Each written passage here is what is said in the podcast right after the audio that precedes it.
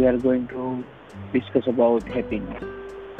Uh, આજનો point છે કે મિસકન્સેપ્શન્સ અબાઉટ હેપીનેસ હેપીનેસ વિશે શું મિથ છે નોર્મલી આપણે કોઈને હેપીનેસ પૂછતા હોય તો અમુક એવા પોઈન્ટ છે કે જે આપણે ડીપલી વિચારવા જઈએ તો હેપીનેસના ઉલટામાં હોય છે કે જે આપણને વધારે ફ્રસ્ટ્રેશન કે વધારે એંગર અથવા તો વધારે નેગેટિવ એનર્જી આપતા હોય છે. બહારથી એ આપણે આમ જોવા જઈએ તો હેપીનેસ રિલેટેડ હોય છે.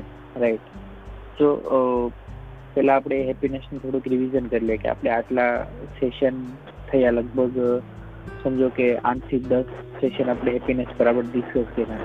તો એના પરથી એક એક સ્ટ્રોંગ પોઈન્ટ મળે છે આપણને કે હેપીનેસ છે એ ક્યારેય એવું આપણને નથી હંડ્રેડ પર્સન્ટ ફીલ કરાવતી કે આપણે ઓલવેઝ હેપી રહેવું જોઈએ. બરાબર? ઓલવેઝ હેપી નહીં રહેવું, નહીં આપણે હોઈએ તો ઓકે છે મિનિંગ એવો છે કે આપણે ક્યારેય પણ જો આપણી નેગેટિવ એનર્જી છે, અથવા નેગેટિવ થોટ્સને આપણે ક્યારેય એક્સપ્રેસ અથવા તો આપણે ક્યારેય એક્સપ્રેસ નહીં કરીએ રાઈટ તો આપણે આપણે એવું પ્રિટેન્ડ કરતા હોઈએ છીએ આ તો આપણે હેપી છીએ, અથવા તો આપણે અંદરથી હેપી નથી હોતા અને બહારથી હેપી તો આવું one kind of pretend environment થઈ જશે. એ એવું હંડ્રેડ પર્સન્ટ પ્યોર એન્વાયરમેન્ટ નહીં રહે. અને પ્યોરિટી હશે તો જ હેપીનેસ આવશે એ એ હંડ્રેડ પર્સન્ટ વાત છે. ઇવન ઇવન મારી પાસે કંઈ નથી રાઈટ અને મારી પાસે કોઈ લક્ઝરી નથી. કોઈ ગુડ લુકિંગ્સ નથી, કોઈ ફ્રેન્ડ્સ નથી. છતાં પણ હું હેપી રહી શકું છું રાઈટ સો એમાં જરૂરી નથી કે મારી પાસે બધી જ ભૌતિક ચીજ વસ્તુ હોવી જોઈએ, દેખાડો હોવો જોઈએ લુક્સ હોવો જોઈએ, નહીં. એ મેટર નથી કરતું. સો હેપીનેસ જે છે, એ આપણા ઇનર ઇનર બ્યુટી છે, જે કોઈના પર ડિપેન્ડ નથી હોતું રાઈટ આપણે કહીએ કે કોઈ પણ રેસીપી બનાવવા માટે બધી જ વસ્તુ જરૂરી છે સરખા પ્રમાણમાં. આપણે કોઈ પણ બનાવ્યું તેમાં આપણે લાલ મરચું જોઈએ, મીઠું જોઈએ, ખાંડ જોઈએ, રાઈટ, તીખું કરવા જોઈએ, ગળ્યું કરવા અલગથી જોઈએ. તો બધી જ વસ્તુ મિક્સ થઈને ત્યારે એક રેસીપી બને છે. કોઈ પણ રેસીપી એક ઇન્ગ્રેડિયન્ટથી ક્યારેય નહીં બને. કેમ કારણ કે એક એક ઇન્ગ્રેડિયન્ટ છે ઇટ સેલ્ફ ઇન્ગ્રેડિયન્ટ જ રહેશે, એ ક્યારેય હેપી નહીં બને. તો આપણે અલગ અલગ પોઝિટિવ થોટ્સથી આપણે હેપીનેસ ક્રિએટ કરવાની છે રાઈટ હવે નેગેટિવ થોટ છે એને આપણે કઈ રીતના ટ્રાન્સફોર્મ કરી શકીએ? તો આપણે કંઈ એવું કરી શકીએ કે જ્યારે પણ, જ્યારે આપણું બ્રેન આપણને એલર્ટ કરે કે this is a negative thoughts તો this is negative alert something like કે આપણને કોઈ મેન્ટલી અથવા તો ફિઝિકલી હર્ટ કરે છે. રાઈટ તો આપણું બ્રેઇન તરત એક્શન રિએક્શન આપશે કે okay this is a negative alert અથવા તો આપણને કોઈ હર્ટ કર્યું છે નાવ રિએક્ટ અથવા તો હર્ટ બેક અથવા તો કોઈ પણ. તો એ સમયે આપણે બ્રેનમાંથી જે એક્શન અથવા તો જે કમાન્ડ નીકળ્યો છે, એના પર આપણે તો એવી, એવું રિએક્શન નહીં આપી બેસીએ કે જેનાથી પરિસ્થિતિ વધારે ખરાબ થાય અથવા તો આપણને વધારે હર્ટ થાય અથવા તો એ જે સિચ્યુએશન છે એને વધારે ટેન્સ બનાવી દે. ત્યારે આપણે એવું કરી શકીએ કે okay it's fine no problem let it go બરાબર છે. ત્યાંથી અથવા તો આપણે મૂવ થઈ જઈએ. અથવા તો આપણે વધારે રિએક્શન નહીં આપીએ. રાઈટ કે આપણે ઘણી વાર એક એક્ઝામ્પલ આપણા સેશનમાં લેતા હોય છે કે આપણે જ્યારે પણ ડ્રાઈવ કરતા હોય છે ત્યારે કોઈ ભૂલથી અથવા તો ઇન્ટેન્શનલી થોડીક નાની એમથી ટક્કર આપણને અડાડી દીધી તો આપણે તરત આપણું માઇન્ડ રિએક્શન કરશે કે એને મારે શું કહેવું એને શું રિએક્ટ કરવું?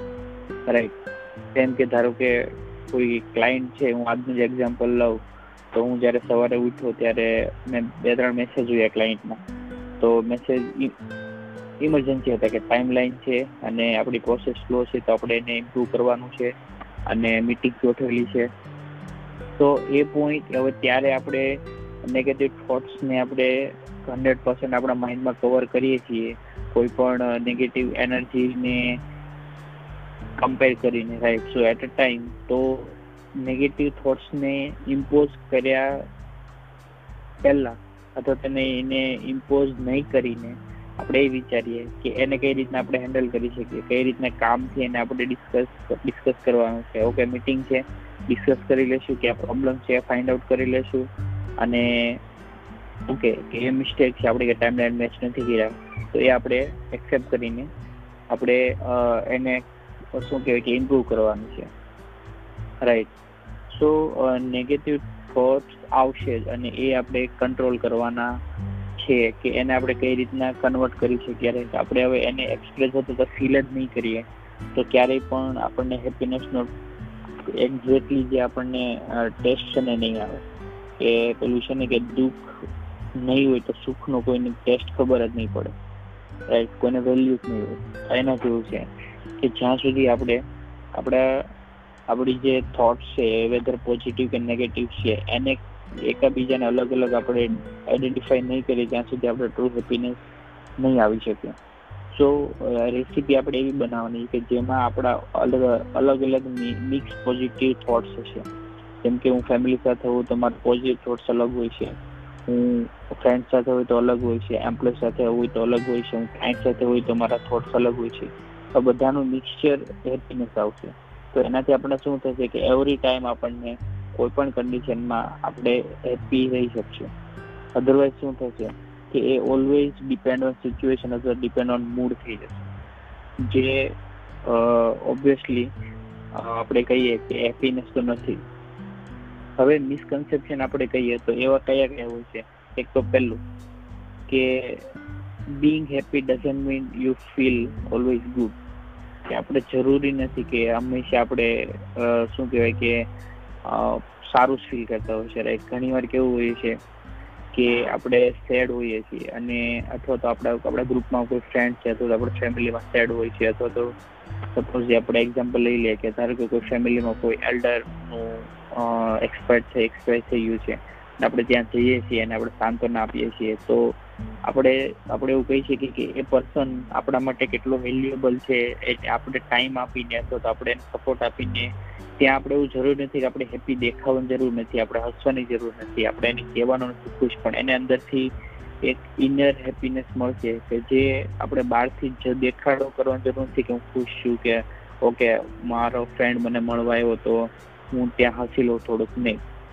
એ જરૂર નથી કે આપણે ઓલવેઝ ફીલ ગુડ પણ આપણને એક સેટિસ્ફેક્શન હોવું જોઈએ કે ઓકે આઈ એમ જે પણ સિચ્યુએશન છે ઓકે મારી સાથે મારા ફ્રેન્ડ છે, મારા પેરેન્ટ્સ છે, અથવા મારી ફેમિલી છે, અથવા તો એવો પર્સન છે જે મારા બેકબોન સપોર્ટ છે okay so I am I am happy right next છે કે કોઈ પણ હેપી મોમેન્ટ છે, આપણે એને એવું નોર્મલી હોય છે કે આપણે કંટ્રોલ નથી કરી શકતા હેપીનેસને કે ભાઈ તો ખુશ રહેવું કે નહીં રહેવું એ આપણા આપણે કહીએ કે કંટ્રોલ નથી સિચ્યુએશન પર ડિપેન્ડ છે, પણ નહીં. એ ઓલવેઝ જેમ કે માઇન્ડ અને સોલ વચ્ચેનું જે કનેક્શન છે, એમાં આપણે હેપીનેસ શું કહેવાય કે એને હેપીનેસનું રિધમ લાવવાનું છે.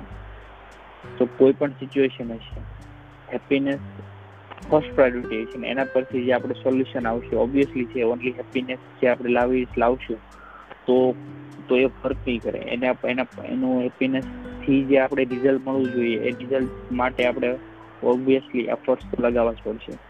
કોઈ વસ્તુ ખરાબ થઈ ગઈ છે તો એને આપણે સરખી કરવી જ પડશે. વેધર એ રિલેશન હોય લાઈફ હોય પ્રોજેક્ટ હોય એવરીથિંગ રાઈટ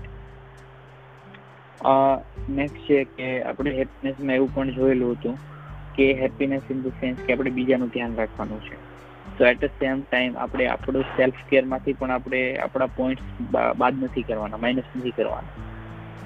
બરાબર, કે આપણે ઓલવેઝ બીજાને આપણે હેલ્પ કરવાની છે યા દેટ્સ ફાઇન આપણે કરવાની છે, પણ એમાંથી એવું જરૂર નથી કે આપણે આપણું આપણે આપણી પાસે નથી, આપણે બહારથી લઈને આપીએ અથવા તો હું એવું કરું કે હું પોતે ડિસમોટિવેટ અને અથવા તો અનહેપી થઈને બીજાને હેપીનેસ આપું. એ વસ્તુ ક્યારેય લોંગ ટર્મ નથી, અથવા તો ફિઝિબલ નથી પ્રેક્ટિકલ જ નથી, કે શું થઈ શકે. તો બેલેન્સ જરૂરી છે, કે આપણી લાઈફ એ સેમ લેવલે હેપીનેસ હોવી જોઈએ જેવી આપણે બીજાને આપવા માંગીએ છીએ. ખાલી આપણે આપી નહીં શકીએ. રાઈટ અને થર્ડ છે કે ઘણીવાર આપણે કેવું હોઈએ છીએ કે આપણે હેપીનેસ લાવવા માટે આપણે પાસ્ટની આવા કોઈ ઇન્સિડન્સ યાદ કરીને ખુશ થતા હોય છે ઓકે ગુડ વાંધો નથી, એ એ ફાઇન છે. આપણે એવું જરૂરી આપણે બધા એવું કહેતા હોય છે કે ભૂતકાળને ભૂલી જવો જોઈએ અને એ વીતી ગયું છે, એના પર ડિપેન્ડ નહીં રહેવું જોઈએ. બધી વસ્તુ ઓકે છે, પણ ક્યારેક આપણે આપણા સારા જે આપણા જે મોમેન્ટ્સ હતા લાઈફમાં છે એને ખાલી જસ્ટ આપણે યાદ કરીને પણ હેપી રહી શકીએ છીએ. આપણે ઘણીવાર આપણે કોઈ એવી સિચ્યુએશન હોય છે કે જ્યાંથી બહુ આપણે લાંબા ટાઈમથી પ્રેશરમાં હોઈએ છીએ સ્ટ્રેસમાં હોઈએ છીએ, તો એ બધી જ વસ્તુ આવા એક નાના અમથા મોમેન્ટથી આપણે હેપી રહી શકીએ. રાઈટ સો આપણે એમ હેપીનેસના ડિવાઇડેશનમાં એડ કરે ડિવાઈડ કરીએ તો બે ટાઈપની હેપીનેસ હોય છે. એક હેપીનેસ એવી હોય છે કે જે તમને એકચ્યુઅલી હેપી ફીલ કરાવે છે જેમ કે મેં કોઈ એક કમ કોઈ એક એક્સરસાઇઝ કમ્પ્લીટ કરી અથવા તો મેં કોઈ ન્યૂ જીન્સ પરચેસ કર્યા મેં કોઈ નવું લેપટોપ પરચેસ કર્યું તો એ મને હેપી બનાવે છે તો આ ટાઈપની હેપીનેસ છે એને આપણે ટેકનિકલ ટર્મમાં એકચ્યુઅલી મને પણ નામ આજે જ ખબર પડ્યા કે હેડોનિક કહેવાય અને હેડોનિક હેપીનેસ કે જે એકચ્યુઅલી આપણને આપણને બહારથી પણ લાગે કે ઓકે હું હેપી છું બીજી એક છે કે યુડેનોમિક હેપીનેસ તો એ હેપીનેસ કેવી છે કે જે કોઈ પણ એ સિચ્યુએશનને જોઈને એવું નહીં કે ઓકે, આ તો ફન છે, આ તો મજા છે, એવું નથી. એક્ઝામ્પલ તરીકે, કોઈ એવો પ્રોજેક્ટ છે જે આપણે કન્ટિન્યુઅસ ત્રણ ચાર મહિનાથી વીકેન્ડમાં પણ આપણે કામ કરીએ છીએ હંડ્રેડ પર્સન્ટ આપીએ છીએ, દિવસના દસ દસ બાર બાર કલાક કામ કરીએ છીએ અને પૂરો થાય છે, તો ત્યારે જે હેપીનેસ મળે છે એ ડીપલી હેપીનેસ હોય છે. એમાં એ પ્રોસેસને જોઈને કોઈ કહે નહીં કે આમાં તો તને બહુ મજા આવી છે.